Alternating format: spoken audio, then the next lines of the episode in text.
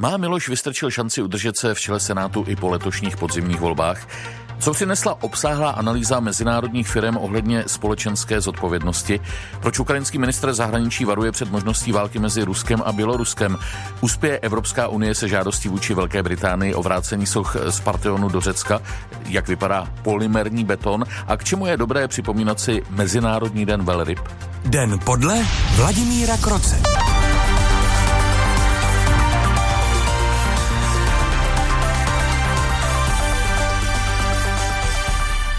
Komora parlamentu má nového předsedu Jaroslava Kuberu, který 20. ledna zemřel, nahradil Miloš Vystrčil, také z ODS. Senátoři mu dnes dopoledne dali v tajné volbě 52 hlasů. Jeho protikandidát Jiří Růžička, zvolený za stan a TOP 09, jich dostal 21. Vystrčil bude v předsednické funkci do doby, než si Horní komora parlamentu zvolí po letošních říjnových volbách nové vedení. Během této doby chce Miloš Vystrčil zlepšit spolupráci s poslanci. Chtěl by například, aby sněmovna v případě vrácených zákonů Senátu přesně označovala změny, které v návrzích zákonů provedla. Tak aby je netajila ve větách pod nějakými body, ale aby jasně řekla, jaké změny provedla s tím, že co vlastně vyňala, ano, škrtne a to, co přidala, podtrhne. A to jsou věci, které na první pohled vypadají velmi banálně, ale pokud vy toto nemáte a ten návrh je takzvaný komplexní pozměňovací hmm. návrh, tak třeba strávíte dva, tři dny jenom pátráním po tom, co se vlastně změnilo a jak to charakter toho zákona změnilo. A ono to může mít třeba i 100 milionové dopady. Řekl nový předseda Senátu Miloš Vystrčil. U telefonu je Lukáš Jelínek, politolog z Masarykovy Demokratické akademie. Dobrý den. Pěkné odpoledne. Miloš Vystrčil nakonec získal poměrně překvapivě velké množství hlasů, 52 proti 21 pro Jiřího Ružičku. Proč se podle vás pro něho rozhodli zástupci jiných klubů než ODS, jejíž klub má tedy 18 členů? Eh, myslím si, že ty důvody můžou být zhruba tři. Jednak, že, že senátoři eh, nechtěli převolovat ostatní pozice v Senátu, k čemu už by muselo dojít, kdyby zvolili za předsedu stávajícího prvního místo předsedu pana Růžičku. Pak by se mohla trochu pohnout ta architektura, která se vždycky po každých volbách komplikovaně eh, vyjednává a to se senátorským klubům nejspíš půl roku před dalšími senátními volbami nechtělo. Dalším důvodem může být jistá pěta eh, k Jaroslavu Kuberovi a k tomu, že ODS eh, získala v osobě Jaroslava Kubery eh, posledně post předsedy Senátu. No a hovoří se také o tom, že možná některým senátorům mohlo trochu vadit, že proti kandidát pana Vystrčela pan Růžička příliš rychle oznámil svoje ambice stát se předsedou horní komory a možná, že tady tyto všechny tři důvody dohromady eh, nakonec způsobily zvolení pana Vystrčila. Jaká je podle vás pravděpodobnost, že Miloš Vystrčil zůstane předsedou Senátu i po letošních podzimních volbách? Vyloučené to není, protože občanští demokraté, ale stejně tak i starostové a nezávislí, kteří spolu s TOP 09 nominovali pana Růžičku, eh, mají zálusk na to eh, posílit své senátní kluby a být nejsilnějšími senátními kluby i po těch eh, podzimních volbách. V tom okamžiku by nejspíš patrně ODS dále trvala na nominaci pana Vystrčila už jenom proto, že to její špičkový politik, místo předseda strany, eh, představitel takového toho skutečně fialovského přístupu eh, ke konzervativismu a k politice a protože občanští demokraté mají zálusk na to být lídry eh, středopravé opozice v České republice, tak by jim asi hodně záleželo, aby jejich špičkový politik zastával funkci předsedy Senátu i nadále. No a kdybychom měli říct, kdo je Miloš Vystrčil, jako má za sebou politickou minulost a jak výrazná osobnost je to oproti jeho předchůdcům? Tak um, pan Vystrčil má něco společného s Jaroslavem Kuberou a to je to, že se vypracoval do vrcholné politiky prakticky od spodu. On byl nejprve starostou v Telči, pak se stal hejtmanem kraje Vysočina, pak následně tedy kandidoval úspěšně do Senátu, eh, kde se stal předsedou senátorského klubu ODS. To znamená, že ten jeho politický vzestup je postupný, zná všechna ta patra politiky a kromě toho má pověst velmi precizního člověka, který dvakrát měří než jednou řízne ale zároveň člověka, který se v, té, v těch politických funkcích, které získává, eh, vypracovává a učí. Takže myslím si, že patří k velmi dobrým politickým strategům a i jeho retorika oproti tomu, oproti té době, kdy vstupoval do politiky, eh, zaznamenala výrazný vzestup. Takže si myslím, že je to politik, který si post eh, druhého nejvyššího ústavního činitele v České republice zaslouží. Miloš Vystrčil dnes mimo jiné mluvil taky o tom, že chce přesvědčovat lidi o důležitosti horní komory parlamentu. Čím to je, že v roce 2020, skoro čtvrtstoletí poté, co se nám vzniklo, je vůbec toto téma stále na stole? Tak on je Senát z hlediska veřejnosti málo viditelný. Vždycky kulhá za poslaneckou sněmovnou, ve které se odehrávají ty klíčové politické bitvy a které se zodpovídá eh, vláda Eh, Senát zatím hraje především roli místného opraváře legislativy, byť tedy opraváře poměrně významného. Ta další role, o které se hovoří, to znamená ústavní pojistky, zatím ještě nebyla nějak výrazně naplněna, naštěstí tedy, eh, protože mm, přeci jenom ten ústavní systém v České republice je poměrně stabilní. Eh, Senát se schází méně často než sněmovna, nejsou v ní zastoupeny až na výjimky ti vrcholní straničtí reprezentanti, kteří jsou jsou veřejnosti nejvíce známy. Je tam zkrátka celá řada důvodů, proč ten Senát eh, není brán veřejnosti tak vážně jako poslanecká sněmovna a to jsem ještě zmínil ani třeba útoky prezidenta republiky nebo eh, současného premiéra. Ale to neznamená, že by Senát zbytečný eh, byl. Ve skutečnosti si myslím, že třeba ve srovnání s ostatními postkomunistickými zeměmi, které Senát, které Senát nemají a, které, a ve kterých probíhají nejrůznější politické turbulence, je u nás Senát stát skutečně zárukou toho, že ani změna, momentální změna politické garnitury nemůže sebou vést žádné zásadní ústavní změny. Politolog Lukáš Línek z Masarykovy demokratické akademie blízké ČSSD. Děkuji, nashledanou. Nemáte za český zbytek středy. V Bruselu zveřejnila Alliance for Corporation Transparency pod vedením Franka Bolda, mezinárodního konsorcia právníků pocházející z České republiky, přelomovou analýzu tisíce největších evropských firm v Evropě eh, o kvalitě zveřejňování dopadů na životní prostředí, korupci a lidská práva. U telefonu je Filip Gregor, vedoucí sekce odpovědné firmy Frank Bold. Dobrý den. Dobrý den. V čem je ta zpráva přelomová? A, no především tím, že je to největší taková analýza, která kdy byla udělána jak z hlediska detailu analýzy, tak z hlediska množství společností, které do ní byly zahrnuty. A druhý bod je ten, že od roku 2018 velké firmy, které jsou koutovány na burze a velké banky, musí zveřejňovat informace, kterým se ta studie zabývá, to znamená otázky dopadu na klima, otázky respektování lidských práv a tak dále. Takže ta studie poskytuje velice dobrý vhled do toho, jak se firmy s těmito požadavky vyrovnaly. A jaká jsou podle vás ta nejdůležitější zjištění? No, že se s tím nevyrovnali velmi dobře. A problém není ani tak v tom, že by poskytovali málo informací. Jako většinou, většinou ty reporty, které jsme, které jsme analyzovali, měly desítky stránek. Nebylo vůbec výjimečné, že měly stovky stránek. A přesto v tom ohromném kvantu informací bylo velice málo relevantních informací. V podstatě často nešlo poznat, jaké dopady ta firma má, jaké, jakým rizikům čelí, dokonce ani jaké má plány a řešit, nějaké, řešit taková rizika a takové, takové dopady. A tyto, tyto vlastně výsledky byly konzistentní úplně ve všech oblastech, ať už o klíčová environmentální témata, jako jsou klimatické změny, nebo o respektování lidských práv, nebo o obecně důležitá témata jako předcházení, předcházení korupci. Ovšem existovaly i společnosti, které reportovaly velice dobře, velice stručně a přitom, ale přitom obsahovaly informace, které umožní investorům se rozhodnout, jestli do té firmy chtějí investovat nebo nechtějí a které umožní veřejnosti se podívat na to, jak, jak, jak se firma vyrovnává s některými riziky. Ale těch společností bylo zhruba 10 až 20 v závislosti na hmm.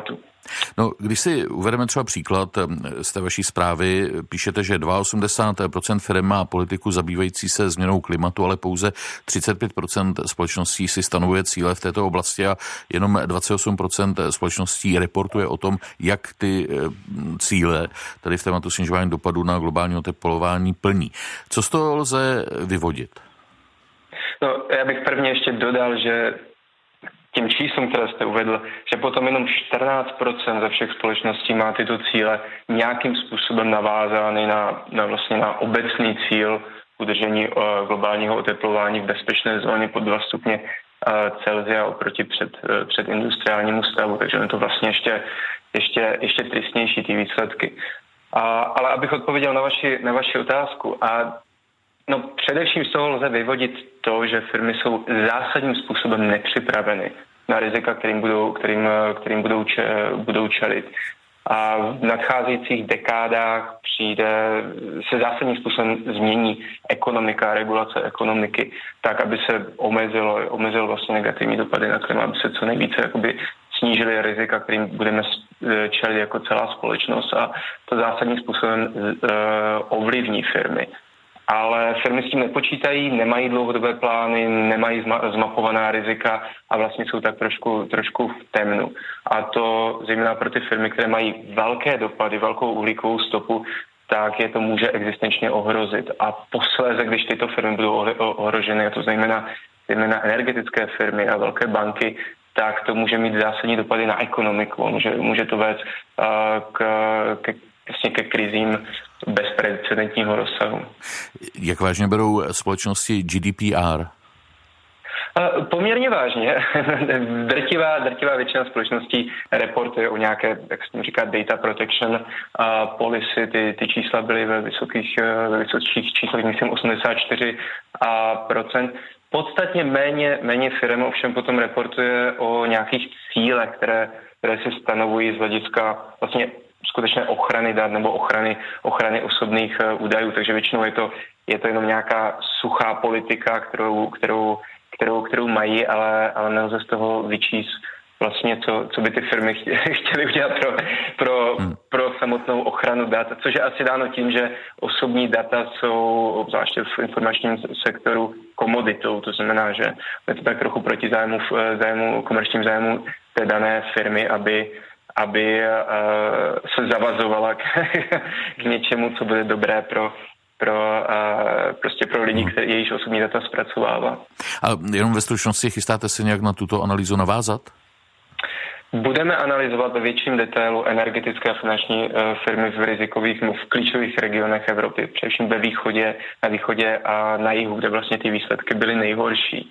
A to je jedna věc. A druhá věc je, že a Evropská komise vlastně tyto výsledky reflektuje a rozhodla se, že vlastně tu v současné době velmi flexibilní legislativu zásadním způsobem zpřesní, protože se ukázalo, že, že takto jakoby volně nastavená, business friendly nastavená legislativa nemůže fungovat. Takže do konce roku, jinými slovy velice rychle, se eh, bude vytvořen návrh, který bude velice přesně specifikovat, jaké informace v jednotlivých oblastech firmy z jednotlivých sektorů budou, uh, budou muset zveřejňovat. To byl Filip Gregor, vedoucí sekce odpovědné firmy Mezinárodního týmu právníků Frank Bolt. Děkuji, nashledanou. Děkuji za pozvání, nashledanou.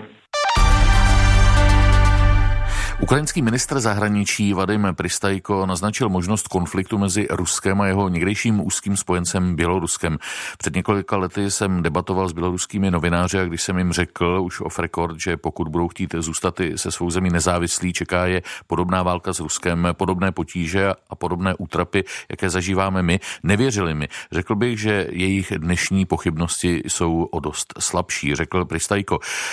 Jak pravděpodobně je takový konflikt? O tom teď budeme mluvit s komentátorem Českého rozhlasu Liborem Dvořákem. Dobrý den. Dobrý den tobě, Vláďo, i všem našim posluchačům. Mluvil o této své hypotéze šéf ukrajinské demokracie přímo s běloruským prezidentem Lukašenkem? Samozřejmě, samozřejmě pan e, minister Pristajko řekl, že vlastně na tuto eventualitu Alexandra Lukašenka upozorňoval několikrát a že mu dokonce eh, radil, dálí se to tak říci, eh, pokud k něčemu takovému dojde, bojujte a nezachovejte se jako my, to jest nedělejte rozumné, kteří budou podléhat vyzývání západu, aby se do žádných bojů nepouštěl, je třeba bojovat.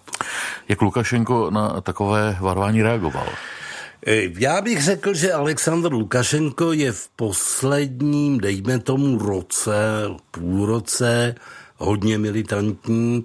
Poslední schůzka s ruským prezidentem Putinem se odehrála v 7. února, to je úplně nedávno, doslova před pár dny, a ty Lukašenkovy postoje jsou velmi Eh, no, ne-li nesměřitelné, tak každopádně tvrdé. A konec konců na to reaguje i ruská strana. Eh, za tu hlavní reakci mám hlavně ty ústa, uznámené ústavní změny, eh, které, s kterými přišel sám Vladimír Putin 15. ledna.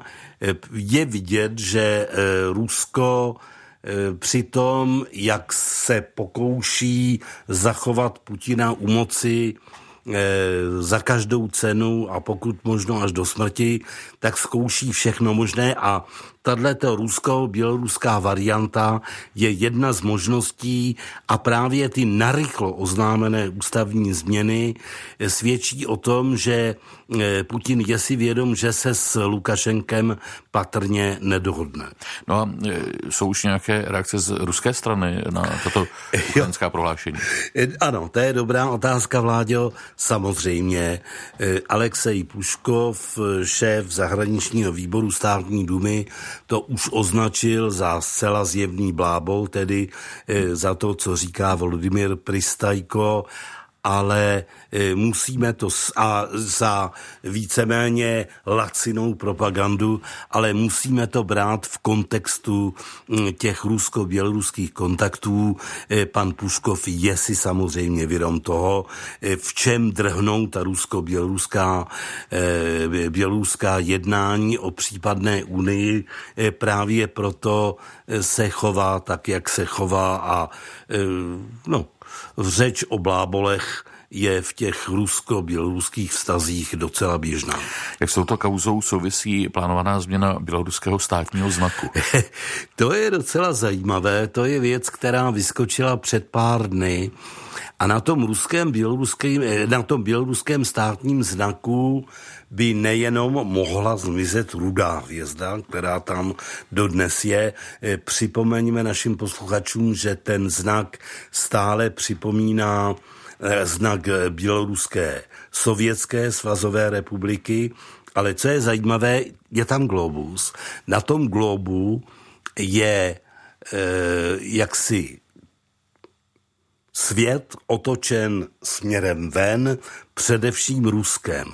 Teď se má ten globus pootočit tak, aby se Rusko dostalo na okraj a v centru, nebo skoro v centru byla Evropa, což je signál podle mého soudu velmi zajímavý a také velmi výmluvný. A ještě poslední otázka, jak pravděpodobné podle tebe je, že by mezi Běloruskem a Ruskem vznikl podobný konflikt, jako je ten rusko-ukrajinský? No, Vyloučit se to samozřejmě nedá a když si eh, uvědomíme, že teď skončila Měkovská bezpečnostní konference, na které eh, v roce 2007, tedy před 13 lety, eh, ruský premiér Putin varoval, že nebude snášet roztahování Severoatlantické aliance směrem na východ a potom přišla gruzínská krize a ukrajinská krize, tak se to vyloučit nedá. Na druhé straně si myslím, že by nebylo od Ruska a od Vladimíra Putina příliš rozumné, kdyby se pokoušel i v tomto případě svého dosáhnout vojensky. Ono je také vidět, že ten hlavní tlak eh, Moskvy na Minsk v tuto chvíli je spíše ekonomický, jde tam o ceny ropy, o ceny plynu a tak dále a tak podobně, ale Eh, Lukašenko, to mě docela příjemně překvapilo, je velmi vzdorovitý a řekl bych, že třeba eh, po té, co zprostředkoval minský proces v tom ukrajinském konfliktu, tak cítí stále silnější eh, podporu západu, i když je si vědom toho, jak dopadla Ukrajina, že jí Západ nijak významně nepomohl. Komentátor Českého rozhlasu Libor Dvořák. Děkuji. Naschledanou. Naslyšenou. Posloucháte Den podle Vladimíra Kroce. Výběr událostí s nezaměnitelným rukopisem. Premiéra od pondělí do pátku po 17. hodině na Plusu. Americký prezident Donald Trump udělal další sérii milostí pro kdysi vysoce postavené osoby s vlivnými přímluvci a jeden z nich je dokonce bývalý guvernér státu Illinois za demokratickou stranu Rod Bladgojevič. Ten byl odsouzen ke 14 letům vězení za politickou korupci. Soud ho v roce 2011 shledal vinným z toho, že se pokoušel prodat místo v americkém senátu uvolněném po Baracku Obamovi a zneužíval svou funkci k vybírání peněz. Na svobodu měl až v roce 2024. Díky zásahu prezidenta vězení opustil už včera večer. Za to Trumpa kritizoval i jeho republikánští spolustranici. U telefonu je expert na Spojené státy ze spravodajského serveru aktuálně Daniel Aníš. Dobrý den. Dobrý večer. Proč Trump udělal milost členovi demokratické strany, když tedy je považován přímo za zosobnění špinavých stránek politiky? Protože jsou si trochu podobní on, uh, Donald Trump a Rod Blagojevič. Uh, on už se ho Donald Trump zastával dříve, mimochodem ještě než uh, šel Rod Blagojevič do vězení, tak v roce 2010 se objevil v té televizní show Donalda Trumpa Apprentice Máte padáka a Donald Trump říká, že Blagojevičův trest byl nesmyslně eh, těžký, dostal 14 let za něco, eh, co sám Donald Trump eh, nazývá ničím. On tenkrát ten hlavní, což je zajímavá souvislost, důkazní materiál byl odposlech telefonního hovoru Roza Blagojeviče, kde on říkal, že tuhle zatraceně zlatou věc, kterou má v ruce, to bylo to místo po eh, senátorské místo po Obamovi, jen tak zatraceně eh, někomu nedá. A tam to zatraceně je to známé slovo začínající na F eh, v angličtině. A, a já si na to pamatuju, tak když dostal těch 14 let, tak mě to ta výše překvapila v tom smyslu, jak rychle poměrně tenkrát a hlavně E, silně spravedlnost americká funguje, protože nedlouho potom, asi půl roku potom, co Blagojevič odešel do vězení, se tady v Česku řešila aféra s trafikami a tak úplně e, vyšuměla. Hmm. Tak proto si to dobře pamatuju, e, že 14 let e, to je opravdu e, velký zásek. Ale abych se vrátil k té výchozí otázce, Donald Trump přímo mluvil o tomhle telefonním rozhovoru, že tam nepadlo vůbec nic špatného, což samozřejmě teď americká média, hlavně ta, která jsou kritická k Trumpovi, dávají do souvislosti s jeho vlastním rozhovorem z loňského roku s prezidentem ukrajinským Zelinským, kde ho demokraté chtěli kvůli tomu odvolat a on sám říká, že to byl perfektní telefonát. Mm-hmm. No, eh, Donald Trump na svém titrovém účtu napsal, že 14 let vězení byl nesmírně přísný, absurdní verdikt. Sám mm-hmm. Blagojevič eh, proti rozsudku bojoval všemi prostředky. Je těch 14 let odpovídající trest? Eh, v rámci Ameriky je eh, v tom smyslu, že tam opravdu za tu politickou korupci padají eh, ostré a silné tresty. Mimochodem stát Illinois má v tomhle dlouhou neslavnou tradici. Blagojevič byl od 20. let minulého století už šestým guvernérem, který dostal trest a pak tam byli i nějací kongresmani a jiní politici. Takže musím říct, že v tomto kontextu Americe politická korupce, například právě u kongresmanů, minulých letech se zaznamenali několik trestů, je stíhána velmi e, silně. Může milost pro bývalého guvernéra za demokratickou stranu e, Trumpa připravit to podporu mezi republikány v Illinois? To si nemyslím. Já vím, že tam je kritika těch kongresmanů republikánských ale e, důležití jsou voliči a já si skoro myslím, že Trumpovým voličům je toto v zásadě sympatické, že e, pokud mají za to, že to, co dělá Trump, je v pořádku, tak je to v zásadě to, eh, za co byl odsouzen Blagojevič a co, eh, za co ho teď Trump omilostnil. Takže si nemyslím, že by to Trumpa Illinois ohrozilo. Už jsem se zmínil o tom, že Trump udělal eh, milostí víc a že šlo o lidi s vlivnými přímluvci. Komu dalšímu zkrátil trest?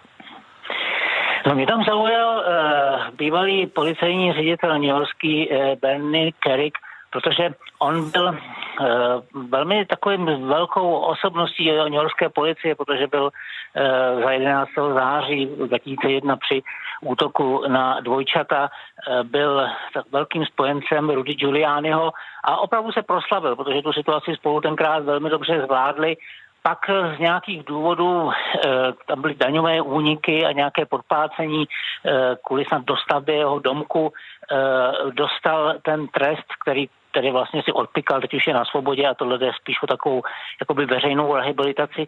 Co se týká i potom té další zajímavé postavy, a to je samozřejmě Michael Milken, který byl uh, inside trading, já nevím, jak se to přesně překládá, zneužití prostě při obchodování s akciemi hmm. v 80. letech, taková vlastně uh, známá postava, uh, skoro jakoby uh, ten greed uh, Wall Street muž, který obírá všechny ostatní, Michael Douglas ve filmu eh, Wall Street, jako by podle něho to bylo natočeno. A ten také už je na svobodě, ten si odseděl necelé dva roky a ten měl opravdu mocné přímluvce, ale už dlouhodobě. Eh, Ruperta Mardocha, dokonce i současného ministra financí Stevena Mnučina, je vidět, že je dobré mít eh, vlivné a silné kamarády eh, v Americe a v New Yorku. Liší se Trump v počtu milostí a v tom, komu je uděluje, myslím nějak výrazně od svého předchůdce Baracka Obamy? V počtu ne. Barack Obama měl program, eh, kde omilostnil, myslím, že to bylo 1500, možná i víc lidí, jež seděli ve vězeních pro nenásilné drogové delikty, to znamená vlastně e, za marihuanu například přechovávání a, a podobně, což opravdu se ukazuje už dlouhodobě jako neudržitelný trend, který jenom vyrábí delikventy. E, a takže to bylo okolo 1500 lidí. E, Bill Clinton poslední den svého prezidentství omilostnil Marka Riche, což je mu do dneška vyčítáno, protože to byl velký sponzor jeho kampaní a jeho manželka a pak byl odsouzen za daňové úniky. Uh, co to je jiné s Donaldem Trumpem, že to dělá takto uprostřed uh, volebního období, vlastně ve volebním roce a že evidentně chce, aby to bylo vidět. Eh, myslím si, že Donald Trump spolehá na to, a když se se mě ptali, jestli mu to uškodí v Illinois, Rod Blagojevič, já myslím, že on naopak hraje s tím, že tyto milosti, které udělil včera, eh, budou v jeho prospěch. To byl Daniel Aníš. Děkujeme. Naschledanou. Není zač, naschledanou. Nábytek na zahradu, monument připomínající brněnský orloj nebo třeba váza. I tak mohou vypadat termoplasty po recyklaci. Výzkumný tým z brněnského VUT vyvinul nový způsob 3D tisku za pomoci robotického ramene. Využívají k tomu speciální recyklovaný materiál, který označují jako polymerní beton. Redaktorka Helena Poláčková se vypravila do laboratoře, ve které brněnští experti na inovativním rameni tisknou první výtvory. Tady je robotická pažer s dosahem dvou metrů, takže ten největší objekt, co můžeme vytisknout, je asi metr a půl na metr a půl. Na konci robotické paže je namontován námi vyvinutý extruder, koncové zařízení, a to je vlastně šnekový extruder, který pracuje s tím polymerním betonem. Rychlost pohybuje okolo 10 mm za sekundu, plus potřebujeme něco okolo 2 kg směsi za hodinu. Výzkumník Fakulty strojního inženýrství brněnského VUT Martin Krčmář popisuje unikátní masivní zařízení, které umožňuje 3D tisk ze speciálního materiálu, vlastnostmi srovnatelného s betonem. S tímto materiálem se v komerční sféře už pracuje. Pokrokem je ale právě forma jeho zpracování. Ten hlavní inovační přínos té naší dosavadní spolupráce je právě konstrukce té eh, tiskové hlavy a ten materiálový výzkum, jaké materiály se dají použít. My už jsme společně zahájili, dá se říct, navazující nebo současný projekt, kdy právě pracujeme na tom zařízení, řekněme, obdobném jako běžná 3D tiskárna. Protože zase při velmi velkých rozměrech ta robotická ruka by byla nevýhodná, protože by byla strašně drahá. Teď se bavíme o tisknutelné ploše 70 x 70 cm, třeba v desítkách centimetrů. Ten náš záměr je dostat se do jednotek metrů.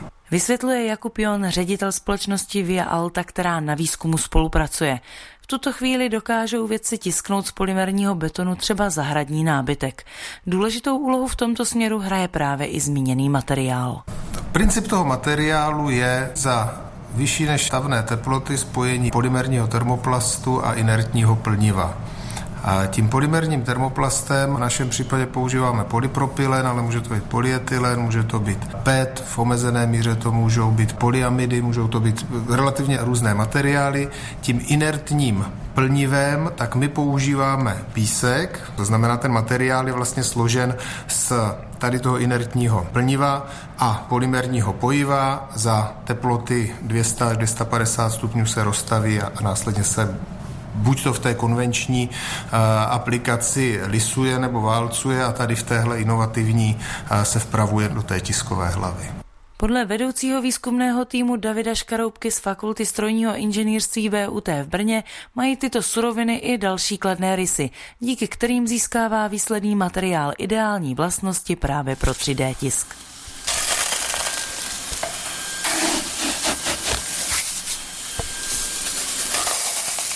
Je výjimečný tím, že obsahuje větší ty zrnka toho plniva, až 4 mm, což běžně extrudery nespracují. My to umíme zpracovat přímo v té tiskové hlavě a vytvářet tak objekty nadstandardní velikosti nebo geometrie.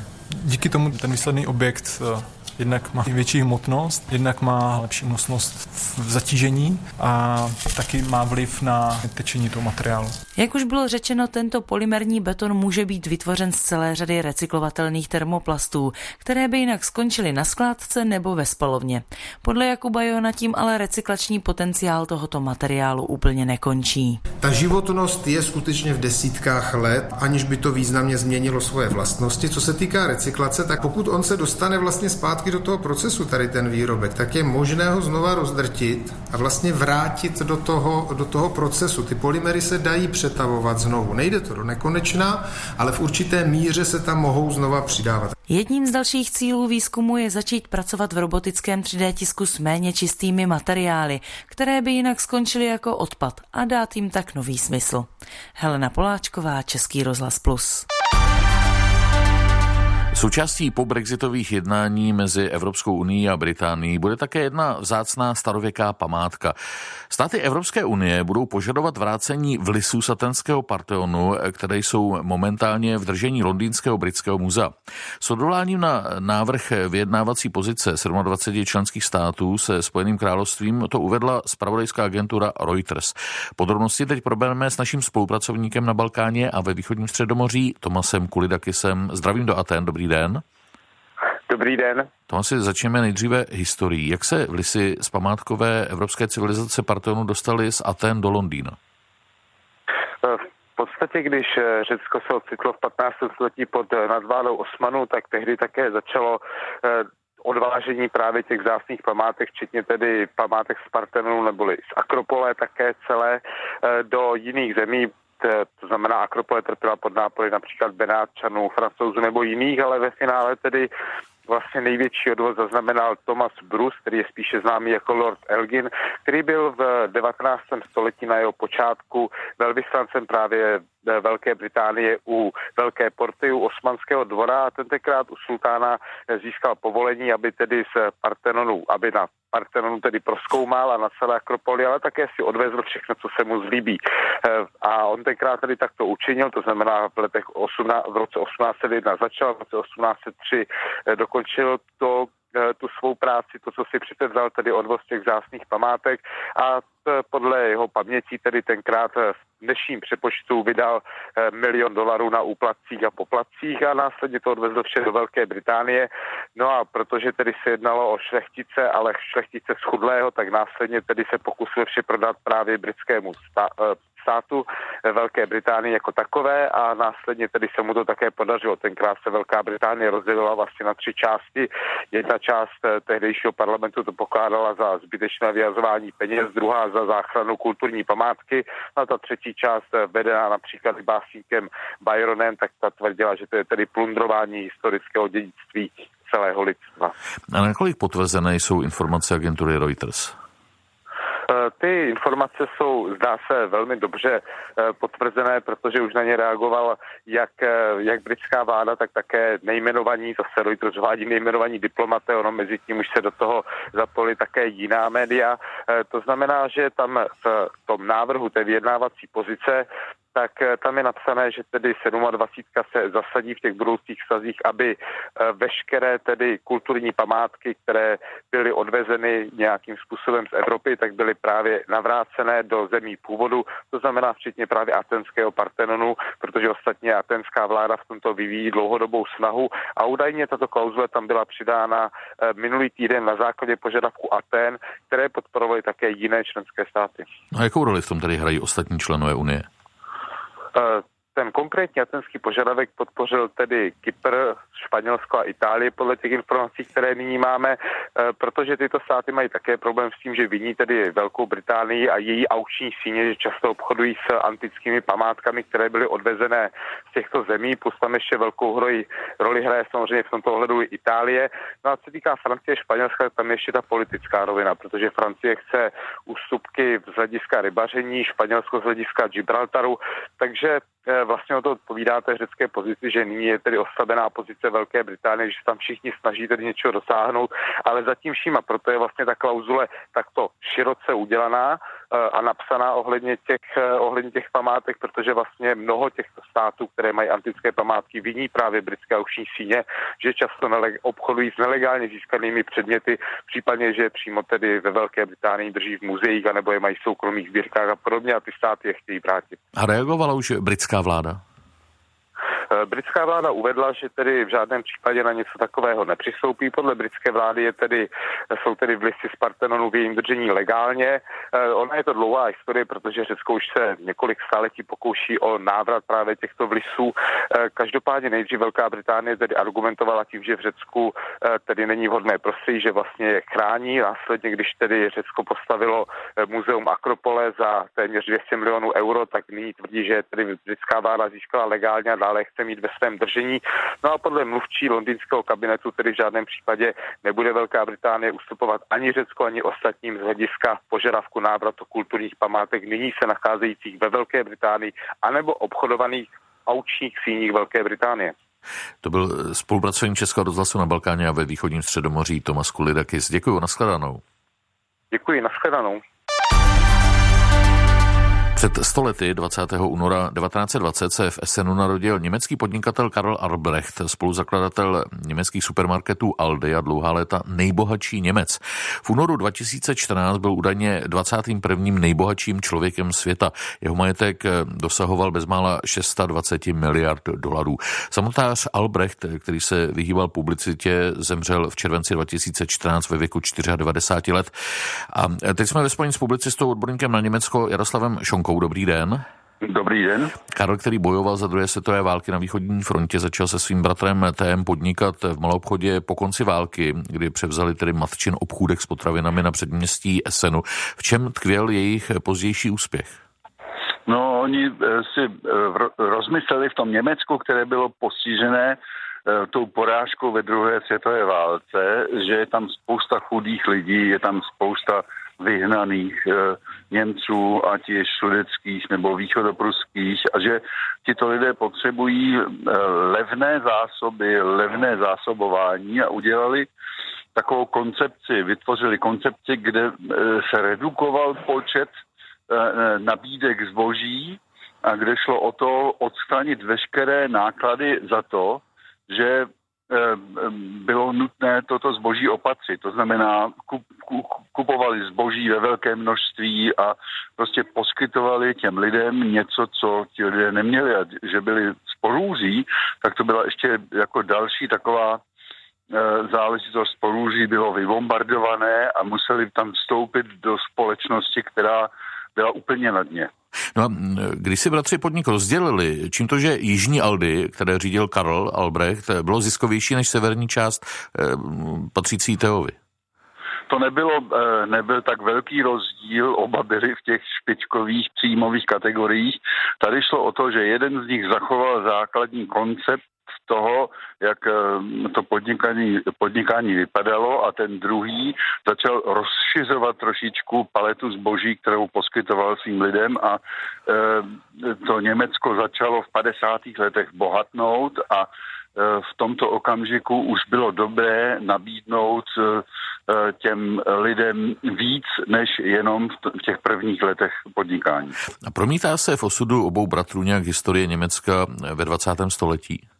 Ano, logicky o tom jsme právě už mluvili. Samozřejmě ti to, já bych to řekl, skoro kluci, neměli na vybranou, oni museli jít do té armády, byli v tom Wehrmachtu, jeden na východní frontě, jeden v Africe u Romela a prostě museli řešit historii Německa, ale řešili ji takovým způsobem, že na tom také vydělali. No, to, že se třeba Karol Albrecht dožil 94 let, jenom připomínám, že dnes by měl z té narozeniny, to byla záležitost genů? Já myslím, že ne, ale je to záležitost. Já jsem jednou tyto statistiky řešil a tady jde v podstatě o to, že eh, když někdo se dostane do armády, kde se střílí a umírají lidé, nebo se dostane do koncentračního tábora, kde se vraždí odporným způsobem, tak ti nejvytrvalejší a nejschopnější přežívají nejdéle. Takže já bych nechtěl, abychom ještě jednou zažili něco takového, že někdo by se snažil eh, vytvořit dlouhověké přeživší hmm. čehokoliv eh, metodou, že se všichni, kteří umrou dříve, vyvraždí. A proč si rodina tak důsledně střežila soukromí? Souvisí to s únosem Tea v roce 1971?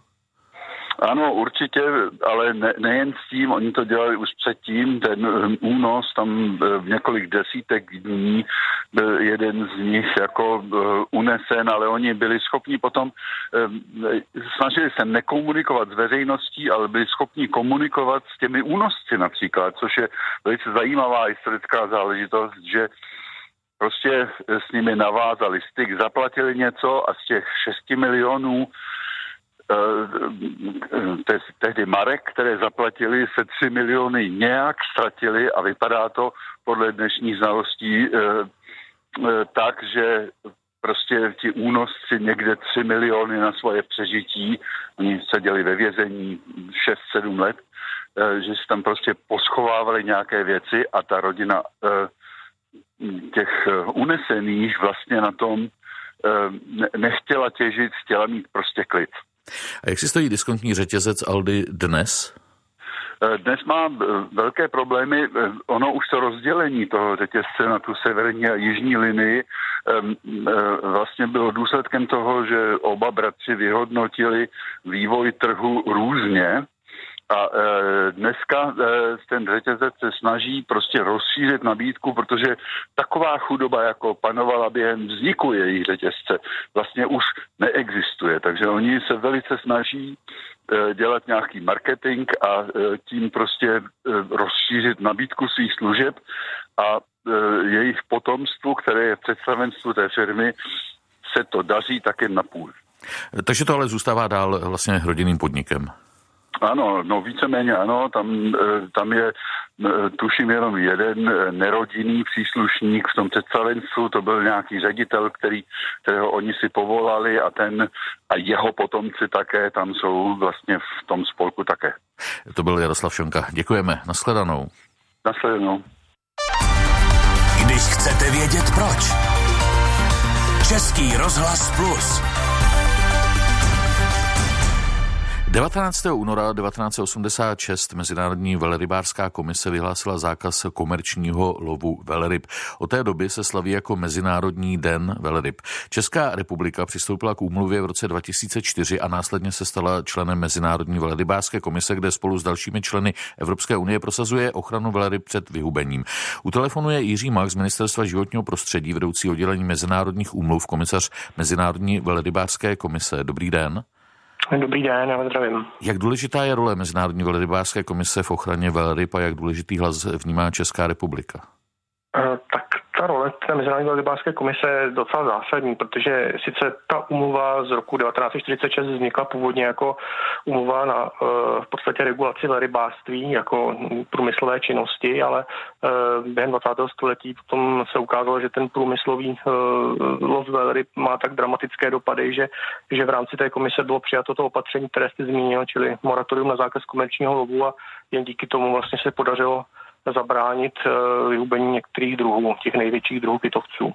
Island, uh, ano? Pardon? Pardon, co se, co se týče teda hlasu České republiky, tak um, ten samozřejmě má svou roli nebo měl v posledních letech, protože uh, v té komisi se hlasuje právě o udržení toho moratoria. Japonsko mělo dlouhodobě snahy o to, to prolomit a i díky teda hlasu České republiky se podařilo tomu zabránit. No. Takže ten, ten hlas tam je. Ano, nejenom Japonsko, ale i Island nebo Norsko nerespektují mezinárodní moratorium na lov velryb. Myslím, že Japonsko tvrdí, že loví velryby pro vědecké účely. Jak je to doopravdy?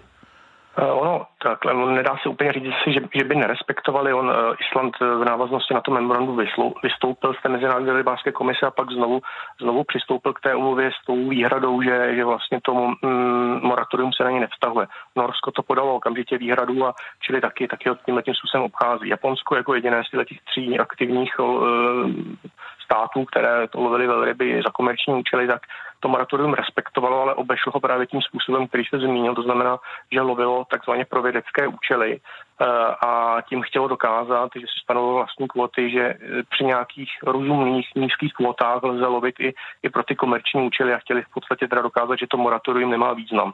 Ale to se jim nepodařilo a i z toho důvodu se v loňském roce rozhodli po těch 70 eh, letech tu, tu mezinárodní komisi rybářskou opustit. A co to ale pro Japonsko znamená to, že tedy eh, opustilo eh, komisi? Jestli tomu správně rozumím, tak vlastně musí přestat s tím lovem pro vědecké účely, protože mu přestává platit ta výjimka. Ano, je to tak. Uh, oni vlastně, jak vystoupili z té komise, tak ta primárně řeší to, co se děje v mezinárodních vodách. A oni ten vědecký výzkum prováděli nebo lovili ty velryby, to byl konkrétně plejtvák menší, uh, v jižním antarktickém oceánu a to vlastně teď už nemohou. A oni, když vystoupili, tak v podstatě velryby můžou lovit pouze ve, ve své národní jurisdikci, to znamená 200 námořních mil od břehu Japonska, tak tam můžou teda provozovat jakýkoliv způsob lovu, ale ne nikoliv už na volné moři, teda v mezinárodních vodách. No, čili ano. oni teď, teď noví zase znova hmm. od loňského roku uh, pro, pro ten komerční účel. A kde obvykle maso z velryb končí? No, na talíři, asi kdybych to měl jako zjednodušit. Tomu rozumím, ale je to, zejména asi je, právě v těch azijských zemích. Ano, eh, hlavně teda Japonsko, tam je ta poptávka eh, jako konstantní, dá se říct, pak také v Norsku, kde zejména je to jako atraktivní, taková jako spíš doplněk teď pro turisty, dá se říct. Na Islandu tam ta poptávka šla dramaticky dolů. Eh, tam vlastně se dá říct, že Island objevil ty velryby v posledních letech právě tím, aby dotoval trošku ten japonský trh. Nicméně teď, jak Japonsko začalo samo pro ty komerční účely lovit, tak i ta poptávka se trošku sníží pro ten dovoz a, a Island v podstatě už v loňském roce se nepletu, tak neulovil žádného kytovce nebo nenahlásil žádný úlovek. No. Jaké jsou možnosti velryby účinněji chránit?